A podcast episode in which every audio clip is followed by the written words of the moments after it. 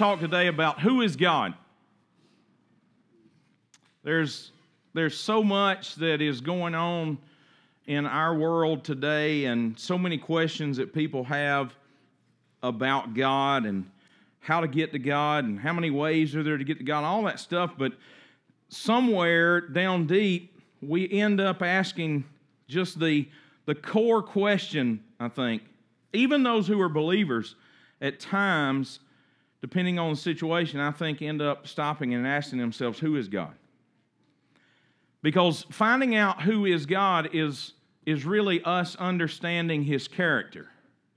It's understanding who He really is. Not only what He does, but, but really who is God. Nehemiah chapter 9, verse 5. Man, it has this list of these great names, and I worked hard all week. I'm just telling y'all. I actually found a thing that would pronounce, you know, all these names, and I worked really hard at it. So if uh, if you decide to go online and figure out whether I pronounce any of these right, I just want to tell you this: they're all dead and they don't care. all right, we'll just get that out of the way. But I'm going to give it a valiant attempt anyway.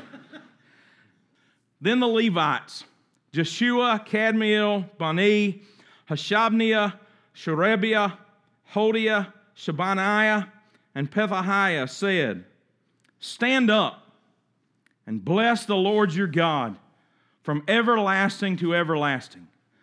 Blessed be your glorious name, which is exalted above all blessing and praise. He, he goes really quickly in this one. This is, this is the one verse that we're going to use today. Y'all know me, I, I normally will flood you with, with verses because uh, it really doesn't matter a whole lot what my opinion is on stuff and all. It really matters what God's word says because He's already spoken for Himself. Um, and but we're going to pull a lot of things out of the word. But this is going to be the one scripture that we use uh, in detail today. But I, I want you to catch that when when these Levites stood up, there was a group of them. It wasn't one guy. There wasn't. It wasn't the pastor but there was a group of ministerial leaders that make up the Levites, and these guys all stood up together and they communicated a message. And they don't even give an indication because the first thing that they say is to the people, and then they immediately swap to talking to God without giving you any warning.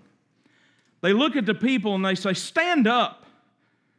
If you wonder why we ask you to stand up during, uh, you know, during, during uh, music or whatever, you know, or it's, it's, just it. You just work on a respect thing. You can stand up in your heart if you phys- physically not hey, older folks, whatever. Stand up and bless the Lord your God from everlasting to everlasting. He looks at the people and he says, in other words, he says, get yourself focused. Get your attention. Get, get where, what do we say to people? We say, you need to stand at attention. And so they looked at the people and they, they said, look, Get your hearts and your minds centered and get them right. That really ought to be the call that we as a body of believers say to each other every time we come together. Is hey, stand up, pay attention, and bless the Lord your God from everlasting to everlasting. And they immediately switch to speaking to God and they say, Blessed be your glorious name. Why? Because it is exalted above all blessing and praise. Doesn't matter what we could do in blessing and giving you praise, your name, your glorious name is exalted above that. We could give everything that we have, every amount of blessing, every amount of glory, every amount of praise, but your name, your glorious name, is still exalted above all of that that we could give. If we just for one moment would grasp what that's saying about who is God, God is, there, there are people that, you know, you like to hear your name. Most people do. Now, I know some folks, they, they choose to go by their first name or they choose to go by their middle name and they don't like one of the names that their parents gave them or whatever. But most people, even psychologists say, most people, when you're in a conversation, if you will repeat someone's name multiple times, it puts them in a good mood because people like to hear their name. They want you to, they want you to stop and say, Wendy, you know, it is so important to me that you're giving me that feedback because, you know, I, I often think about, you know what, Wendy pays a lot of attention to the Oh, see, boy, that was good, wasn't it? That was that was good right there. You know, You're just starting to work. People like to hear their names, but but oftentimes we don't think much about names, right? It's one of our cultural problems is that we uh, most of our names have some meaning. They have some root meaning, and most of us don't know what it is.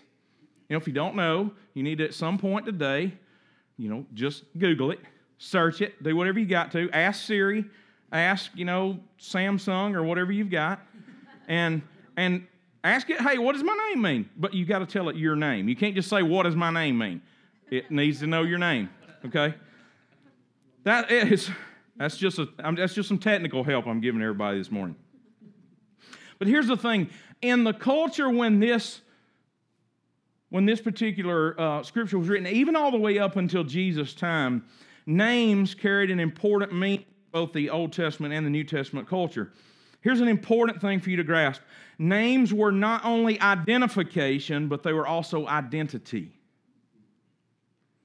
They carried not only that it identified, well, that's Jason Free. All right, that's identification.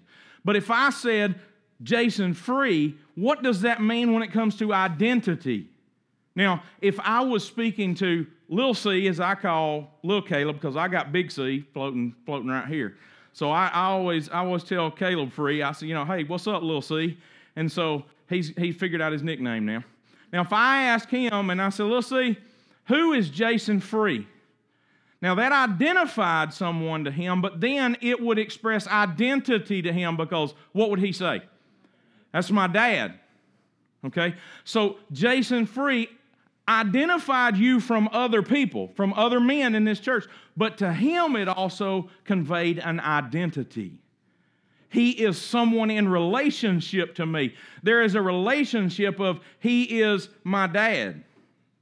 That's something that is important for us when we ask the question, who is God? Now, if anybody can read this, this is actually this is four letters. This is four letters that make up the name that God was identified by most in the Old Testament. This is the four letters that are in this illustration. Now, on the top is the way that we would read. We read left to right, so YHWH, and that was the uh, English equivalent of what's called a Hebrew tetragrammaton. It just means four letters. It just means there's four letters, okay?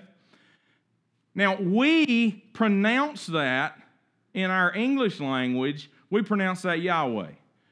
There's actually no true knowledge anywhere in the world of what those four letters and how that God revealed himself through the Old Testament, there is no true known standard of how that's supposed to be pronounced. We don't know because the, the, uh, the Hebrew language has no consonants in it.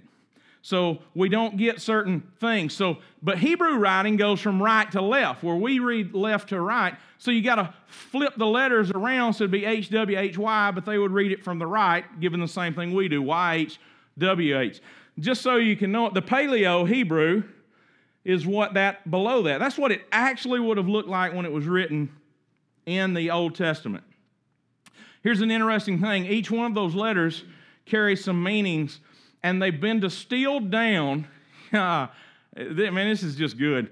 They've been distilled down to mean these that the first letter actually means hand, the H, behold, nail, behold. Hand, behold. Nail, behold. Yahweh. Now, here's an, here's an interesting thing about that term, Yahweh. That is in the, in the, uh, the time when these guys were writing, these scholars were writing out the, uh, the actual Old Testament, although they wouldn't necessarily have thought of it as the Old Testament. But when they started transcribing, you had two things that were done. You would have what was written, but you would have what was spoken because they had such reverence for the name of God that they would not attempt to speak the formal name of God. So they would write it, and this is where, if you've, if you've been in church for a while, you've heard people talk about the scribes when they came to the formal name of God, that they would take, they would do away with that quill, they would get up and wash themselves, they would get a new quill, and, and write and, and move on because it was just such a respect thing. So the YHWH or Yahweh, the Lord, was what was written. But then, that, that's consonants only. Uh, but then the vowel side, I should correct myself. I said it didn't have any consonants, it didn't have any vowels. Then the, when they took and they added the vowels in, which weren't normal there, then they created the word Adonai. And so they would speak Adonai, but they would write Yahweh. Okay? So then when you get down here onto the bottom, the YHWH, and they combined in some of the vowels out of Adonai, this is where we get Jehovah or Jehovah. The J is not pronounced as a J. In there, it would be pronounced as a Y. So we get the combination of the consonants and the vowels that gives us Jehovah. So there's your free lesson of the day of getting from YHWH over to Adonai over to Jehovah that we know today. All right, so now that you got the, the classroom portion of today's message out of the way, the question still remains but who is God? Okay, so you told me, and now I understand why you guys maybe will sometimes use the term Yahweh, or maybe why I hear people sing Adonai, I lift up my hands. You know, y'all have heard that song, it's a great song. But then, you know, Jehovah Jireh. So now you got Jehovah in here. Where'd all that stuff come from? Now you know. So if you ever end up on, you know, in some great biblical trivial pursuit game, right? Because you know that happens every weekend, right? Yeah, okay. Uh-huh. Or if Alex Trebek ever asks you that question, you'll know the answer. Feel free to share your winnings with the church. I'm just kidding. Who is God? Okay, you've told me to stand up and to glorify him, that his name is lifted above. That's that one key verse. The, the one other verse in this is Exodus chapter 34, 5 through 7. The Lord descended in the cloud, speaking of him being there with Moses. And he stood with him there. And he proclaimed the name of the Lord. Listen to this God descended in a cloud to Moses and then proclaimed his own name. And here's where we've missed out because then the next few verses actually tell us what the name was that he proclaimed. The Lord passed before him and proclaimed. What did he just say that he had proclaimed? Said he proclaimed the name of the Lord. He says, So he passed before him and he proclaimed, The Lord, the Lord, a God merciful and gracious, slow to anger, and abounding in steadfast love and faithfulness, keeping steadfast love for thousands, forgiving iniquity and transgression and sin, but who will by no means clear the guilty, visiting the iniquity of the fathers on the children and the children's children to the third and the fourth generation. Now, some of this is a, is a tough explanation of who God is. Because if you just read it and you take it face value and don't study it out, then you'll start thinking, man, the tail end of that verse is kind of rough. It talks about visiting the iniquity of the fathers on the children and the children's children. You hang in there with me, we're going to get to that. So here are some things that God says, here's who I am, because this is my name. My name carries meaning about my identity. And God Himself descended with Moses and stands there and proclaims His name. And here's who He says He says, I am merciful. He says, I am gracious. My name is slow to anger. My name is abounding in steadfast love and faithfulness. He says, My name, it keeps steadfast love for thousands. My name forgives iniquity. It is the one who forgives transgression. I am the one who forgives sin. My name and my identity is I'm the one who will not clear the guilty, who will be accountable. And this one's the tough one. It says, My name also is that I see families that are impacted by ongoing sins. As I was reading this, it made me realize that one of the, the things that we struggle with the most, I'm going to get you to that here in just a second. One of the things that we struggle with when we read a verse that says that he's going to visit the iniquity of the fathers onto the children and the children's children to the third and the fourth generation.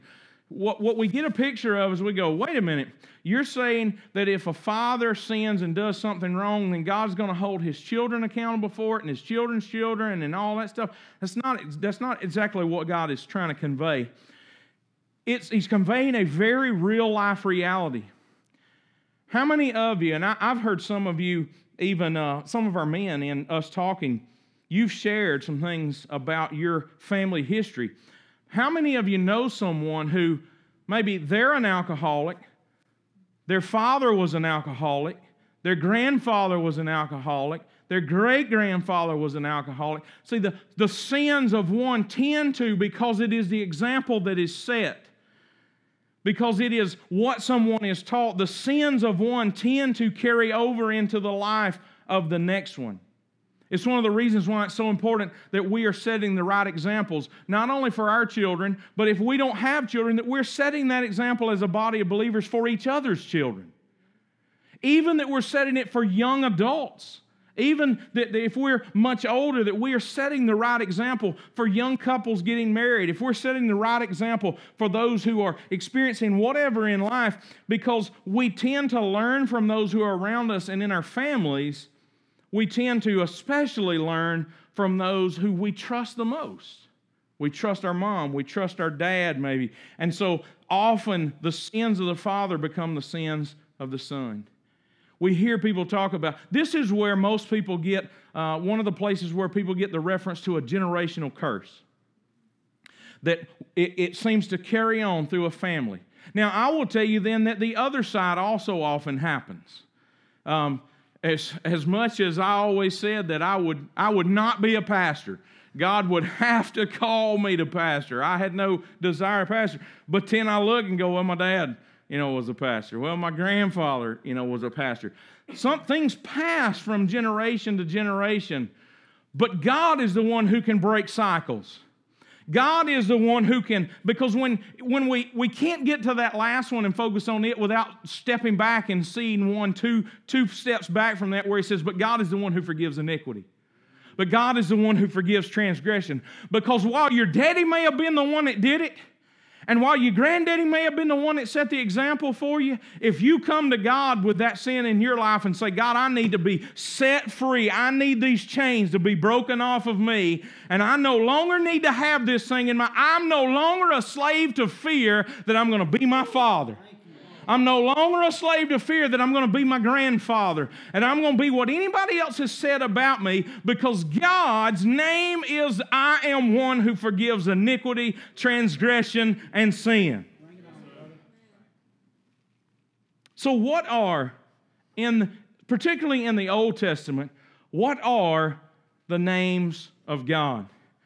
We're going to spend our next little time, and all we're going to do is walk through the names of God. Because here's what I want you to understand when you stop and you ask the question, Who is God? then God says, I inspired my word, the Bible, to be written. And so, therefore, when my word refers to me in some capacity, I'm the one who inspired that name to be written about me. You know, if I describe myself, I, I you know, when I introduce myself to people, the first thing I say to people is not, I'm a pastor. That's normally one of the last things that I ever get around. In fact, sometimes I don't even tell that. It's not because I don't love y'all or anything. But, you know, I, am going to be honest. I, I'm, I'm going to identify myself. You know, yeah, I'm a, I'm, a, I'm a father of two. I've been married for 24 years. So I would tell people, hey, I'm a, I'm a father of two. Got a wonderful son that's fixing to be 17, born on my birthday, best birthday present I ever had. High five, son. Um, Got a daughter that's 24, living in Pennsylvania, proud of her. She's going to be here in less than 10 days. We're excited. Her mama's excited. We're all fired up.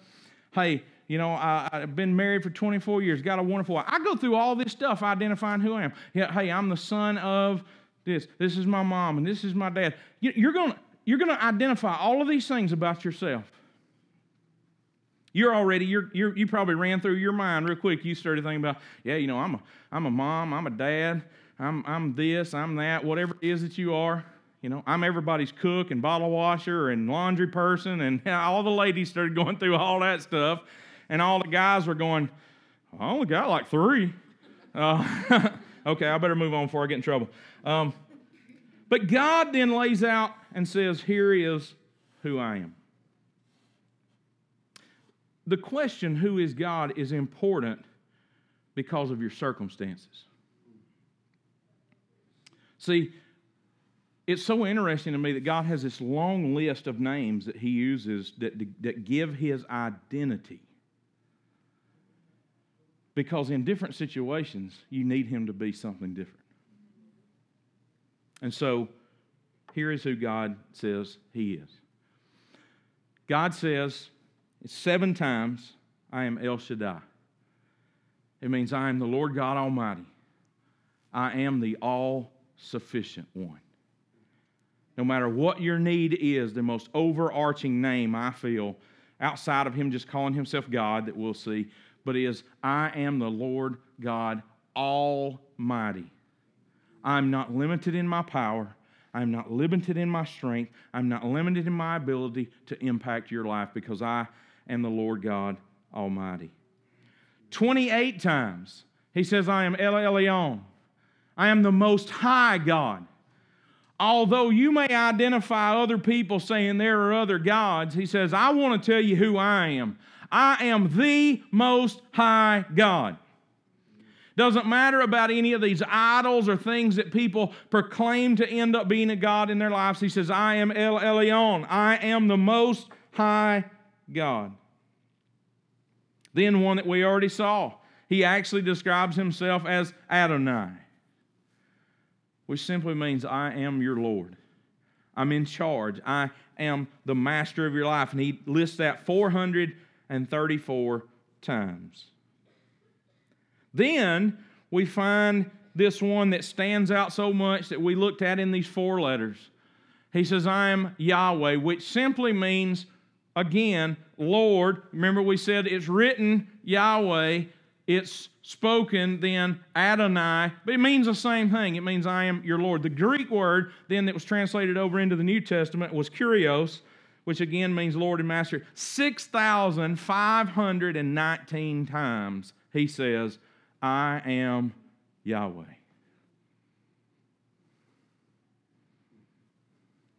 I am your Lord. Now, I want you to understand something. We really don't find God describing himself very often as being Savior. you, just, you just stay with me. We really don't find him describing himself very often as being Savior. But we find that where he most identifies himself is I want to be the Lord of your life. I want to be the one that when I have laid out the path, that you will follow it. I mean, remember, we, let's, let's pick up what Jesus says. I often refer to this. Is Jesus talks about, says, if any man would be my disciple, and what does he have to do? Deny himself, take up his cross every day, and follow him. That sounds like he's saying, wait a minute, be my disciple.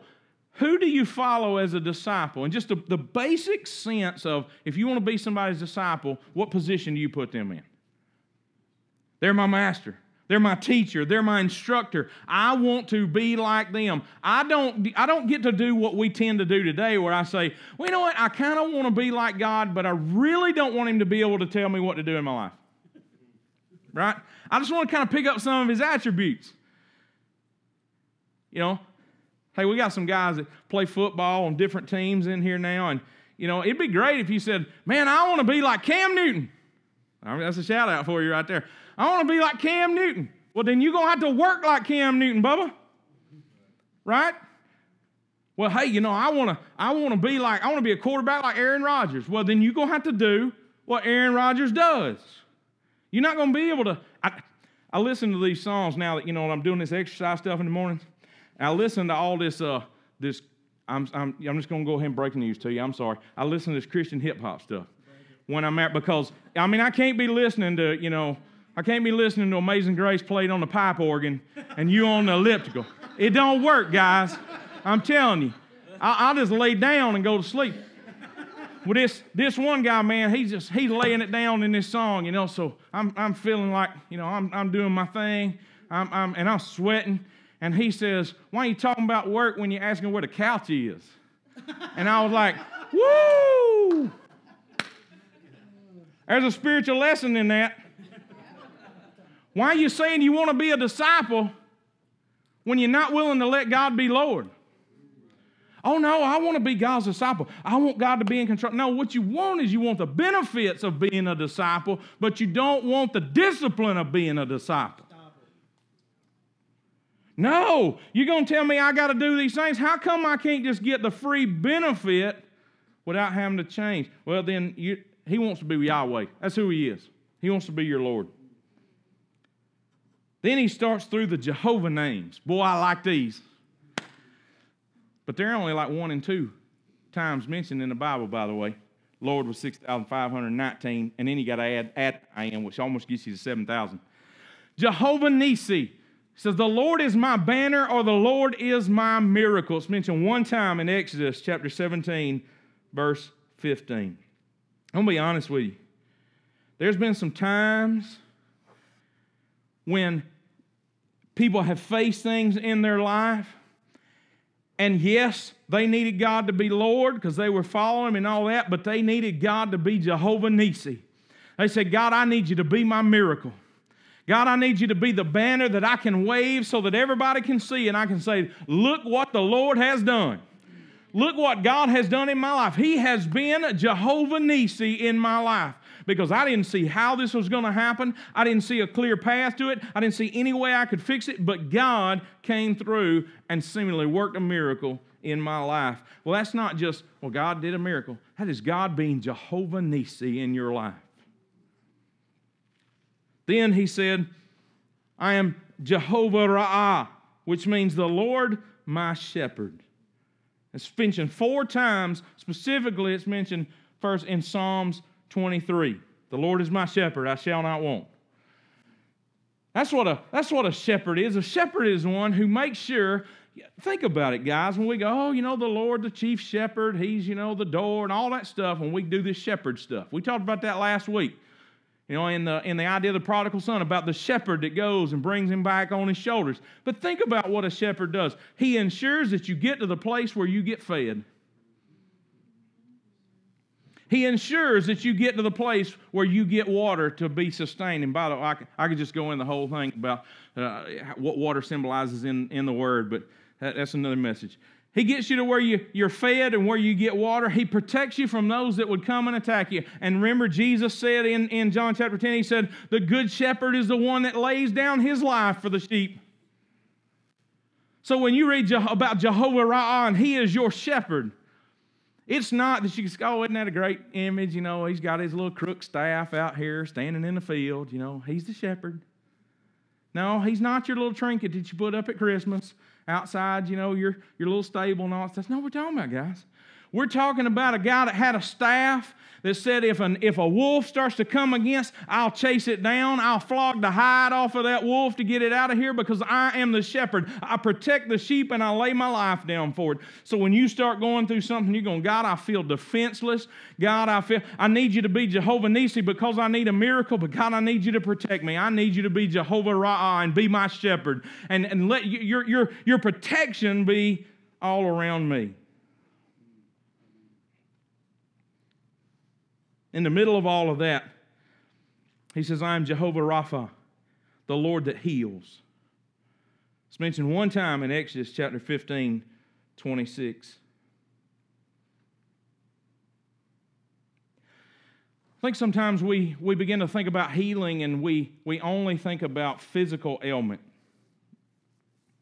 We say, well, when somebody gets sick, when someone gets cancer, when someone uh, it, it, identify that they have some illness, then, then we need God to be Jehovah Rapha and be the Lord that heals. Let me tell you something. There's a lot of people that have a lot of things that need healing. There's people that have financial situations, they need healing.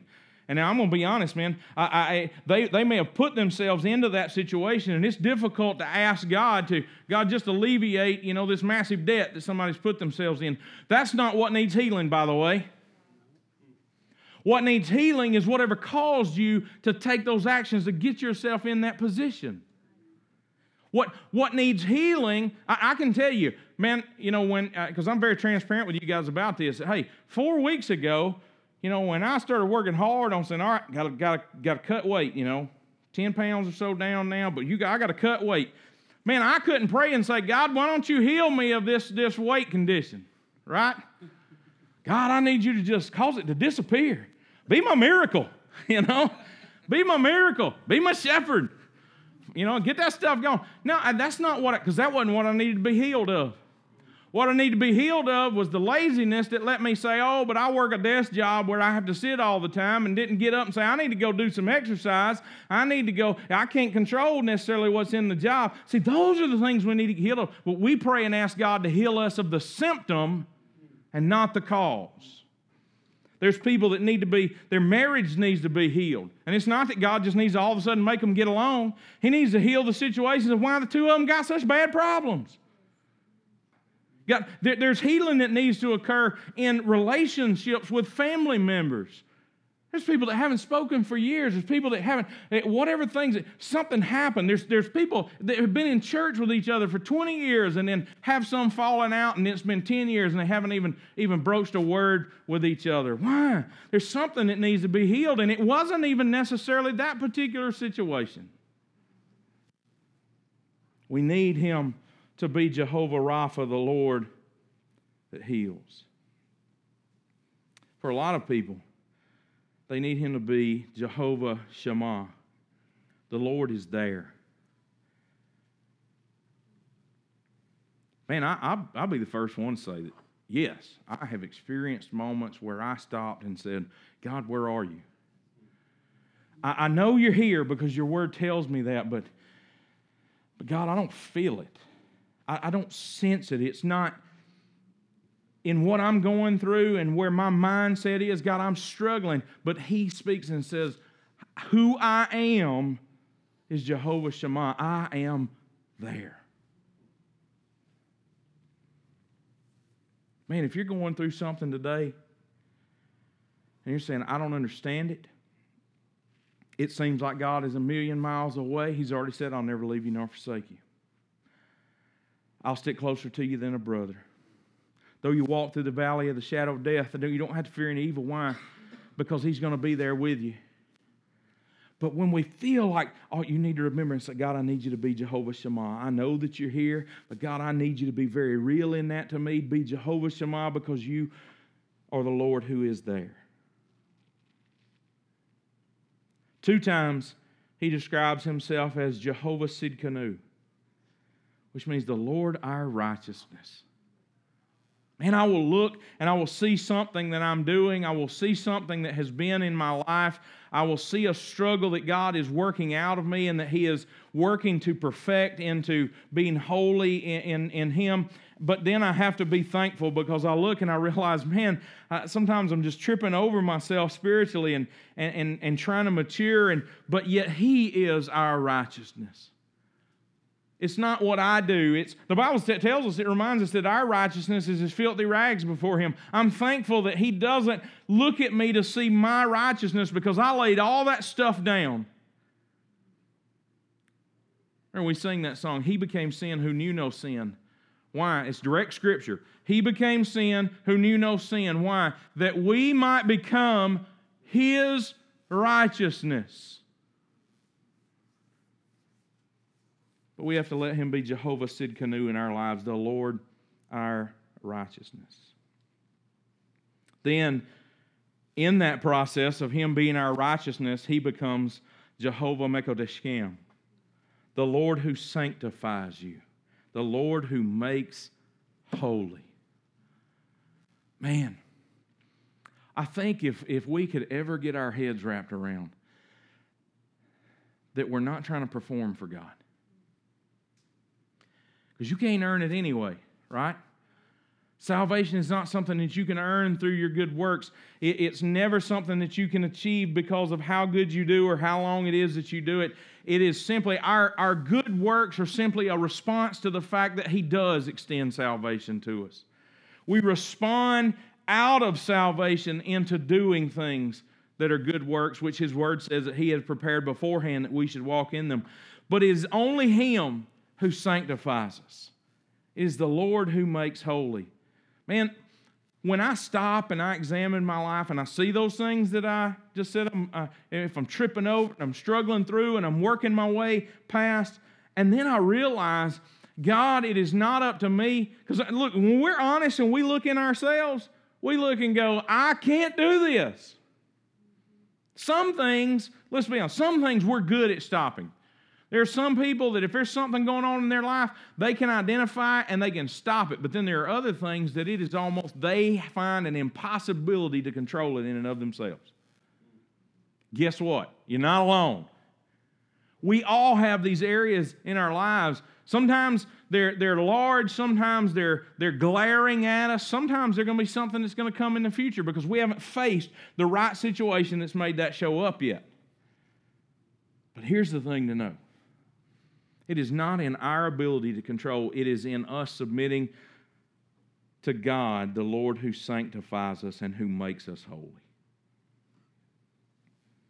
Then he goes into two that are very close in nature in, in, in what they sound like. El Olam is the everlasting God. So, see, when you hear people sing, You are the everlasting God. Hey, it's just it's just scripture. It's Old Testament scripture put in our definition. He is the everlasting God, the God of eternity, the God of the universe, the God of ancient days. Three times he describes himself as that. But here's one that's very close Elohim. He simply says over 2,000 times, I am God. Nobody else no other one. This isn't the comparison one where he said, I'm the most high God. He simply says, I am Elohim. I am God. I thought this next one was very interesting. He says, I am Kana. I am jealous or zealous. It relates to marriage. And it's a desire that he wants to have us to himself alone. Now, me talk to the guys for a minute. Let's be honest. I looked at you. You're not a guy. I got to look at the guys over here. I'm always scanning the crowd, you know, work the crowd. Guys, we're, we tend, we always say, we tend to say that women are, you know, jealous. I'm just being honest here today, right? But look, guys, we're, we're the ones, hey, I want, I want her for myself I want nobody else around. I mean, my wife always tells me she'll, you know, she'll tell me like she'll say, "Hey, now it's just these older ladies and I'm uh, really okay with you hugging." right? You know, you got side hug everybody else.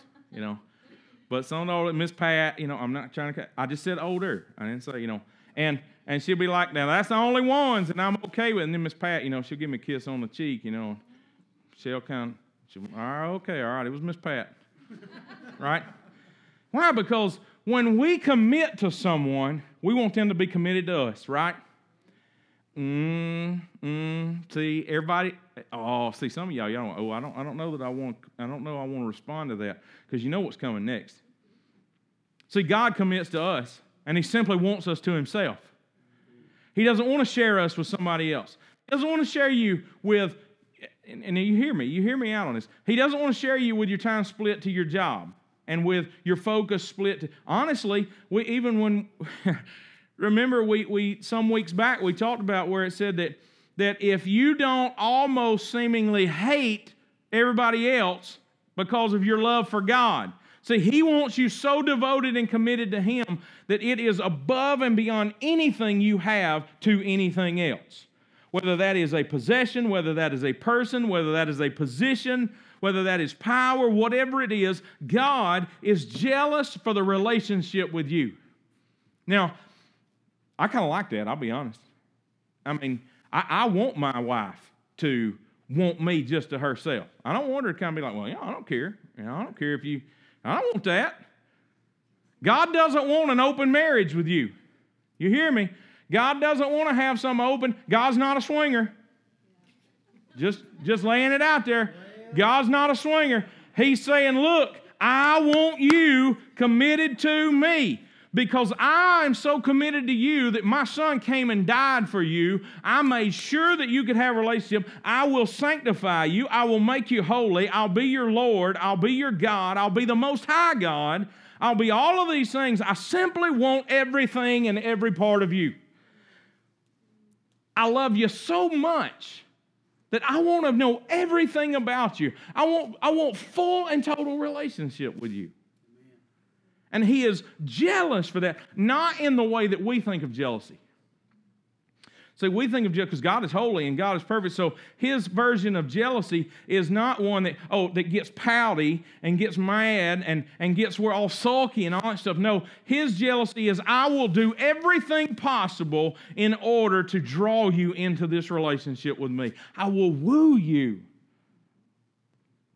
One time he describes himself as Jehovah Jireh.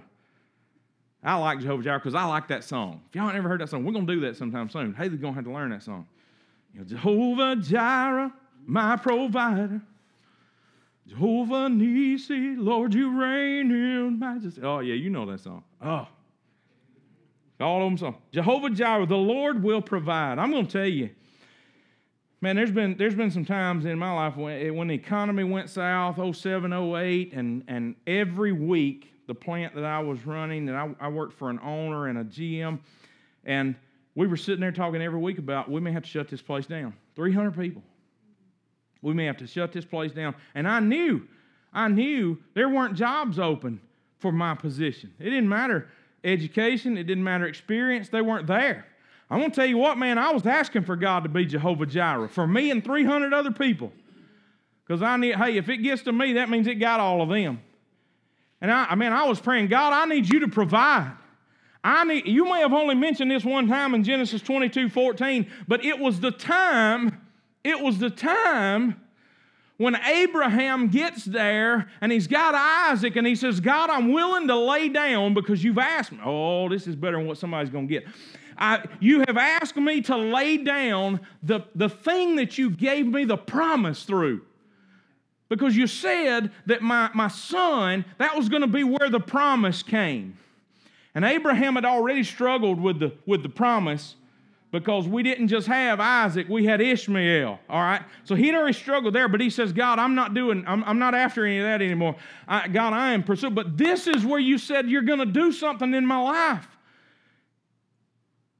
Man, I was there. I was going, God, if you sent me to this job and you're providing for my family, then how is it that we're talking about that we're going to have to shut this place down? God, I need you to be the one who provides the ram in the bush. I need it to be that you've called me to take what is most important, I thought. Oh, anyway, uh, that'll preach.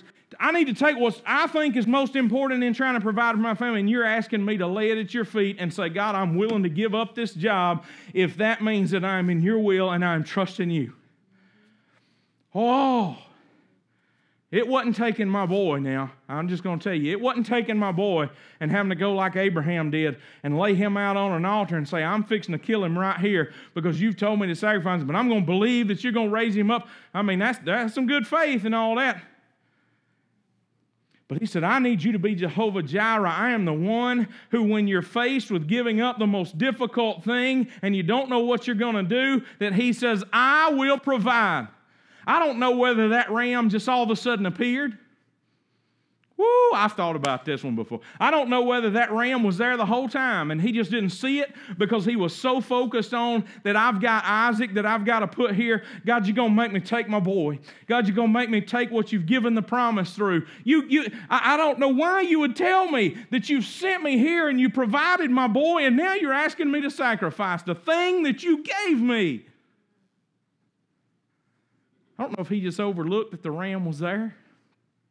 I don't know if the ram just appeared. All I know is, is that when he had done and God saw that he was willing to give up because he wasn't trusting in the thing that God had given, he was trusting in the God that gave.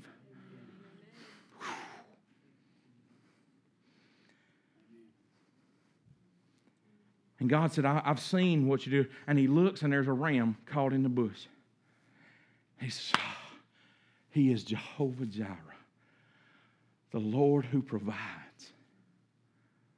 Mm. One time in Judges chapter 6, 24, he says, I am Jehovah Shalom, which means the Lord is peace. I can imagine that after he became Jehovah Jireh to Abraham, he experienced Jehovah Shalom. Because he didn't have any peace up till, and then when God provided and he saw the ram, boy, the peace just came over him. But remember, he'd already told the servants down at the bottom of the mountain, he said, Behold, the lad and I are going to go worship, and then we're going to return. He was trusting. I don't know how. I don't know how God's going to do this, but I'm trusting. And then Jehovah Shalom took over, and the Lord became peace. Jehovah Sabaoth. I like this one being the last one. It occurs over 285 times. How about that? He only became the Lord of peace one time. All. He only described himself that way one time, Judges 6.24. But over 285 times he says, I am the Lord of hosts. I am the Lord of powers. Yeah, I'm the Lord of peace. But more importantly, I need you to know that I am the God. I'm not only almighty, but I have power.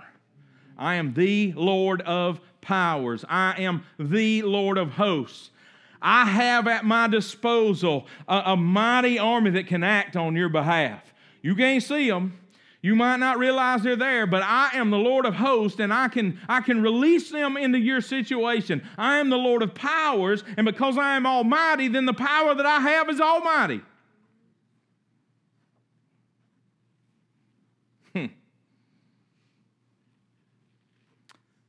So, who is God? Who is God? This is what I ended up with realizing God is who you need in the moment of your greatest need. God is who you need in the moment of your greatest need. Maybe your greatest need is that you need Him to be El Shaddai, be the Lord God Almighty. Maybe you need Him to be El Elyon, the Most High God. Maybe you need Him to be Adonai, the Lord and Master. Maybe you need Him to be Jehovah Nisi, the Lord your banner or your miracle. Maybe you need Him to be Jehovah Ra'ah, the Lord your shepherd. Maybe today you need Him to be Jehovah Rapha, the Lord that heals. Maybe you need Him to be Jehovah Shammah. God, show me that you are there. Jehovah Sidkenu, God, I need you to be my righteousness. Jehovah Mekadeshkim, the Lord who sanctifies you. El Olam, the everlasting God. Elohim, he just said, I'm God. Kana, the, the jealous or the zealous God. Jehovah Jireh, the Lord who provides. Jehovah Shalom, the Lord is peace. Jehovah Sabaoth, the Lord of hosts and powers. I don't know who you need God to be.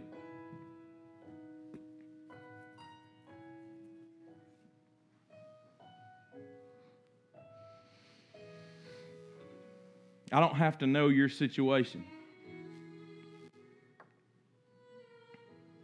I guess I, I, I, almost wish that one of these, you know, had, had been the God who knows.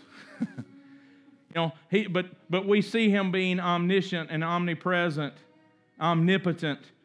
He's, he's all knowing, he's all present, he's all powerful. So I was working through this message this week. I thought, you know, God, how do you how do you end up, you know, with just going through a list of, of your names of who you are? And I, I think really what I came down to was just a simple thing of saying, only you know, because you may not have told anybody. Only you know who you're needing God to be right now. Only you know.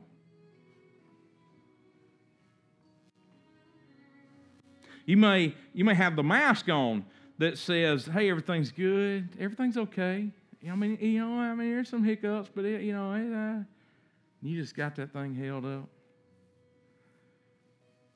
God somewhere back there is saying, I want to be the Lord God Almighty in your situation.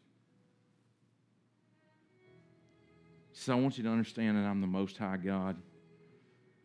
I can be the banner over you, your miracle that thing that you hold up and wave. You know, there's so much flap going on right now about the American flag um, and what America is or what America isn't and what does it stand for or not stand for. I'm so thankful that the banner that's flying over my heart, there's not any question about the song and how it was written or what it was written for or about. There's not any question about his kingdom and what it stands for or what it is. But his banner over me, we used to sing a song when I was a little kid, his banner over me is love. But God said, when being Jehovah Nissi, he said, I am your banner. I'm the one that wants to fly above the castle of your heart, and I'll be the miracle that you need. And I'm going to tell you what. Anybody that says, Well, I've never seen a miracle, I want to tell you just look around in this room. Because any person that would raise their hand and say, Yes, I once was lost, amazing grace, how sweet the sound that saved a wretch like me. I once was lost, but now I'm found. I was blind, but now I see. You know what you just saw? I was dead in my trespasses and sins, but I've now been made, but I've now been made alive in Christ. You can look around this room and see men and women who were dead and who've been raised and given new life and raised to walk in newness of life. Because he was Jehovah Nissi, your miracle. It's times I, I strayed off the path and he became Jehovah Ra'ah and became my shepherd. When he came and my heart was broken over my sin, because the Bible says that a broken heart and a contrite spirit he will in no wise cast out. And so when I came and I had that broken heart and that contrite spirit, he became Jehovah Rapha, the Lord that heals. And he took and he put all those pieces of my life back together. And they didn't stay broken. You know, I, I, I, I enjoy when people talk about, you know, the mosaic of their life or whatever. I want, to, I want you to know this. Even with all the scars, even with all the stuff, but God makes you whole. God doesn't just super glue you back together, He regenerates you, which means it becomes like it was originally generated to be.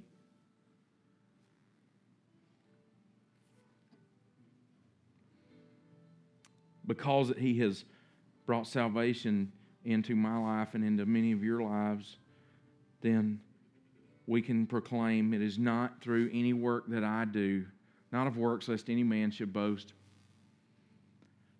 But he is Jehovah Tsidkenu. He is my righteousness. He has sanctified me. I'm thankful that it's not for a little while because he's the everlasting God. I'm thankful that even when I am in want and even when I am in need, the Lord will provide. And in that moment when I become distressed and I become anxious over my situation and I say, God, what am I going to do? Then the Lord becomes peace. And when I wonder how it's going to work out, He becomes the Lord of hosts and the Lord of powers. Let's pray.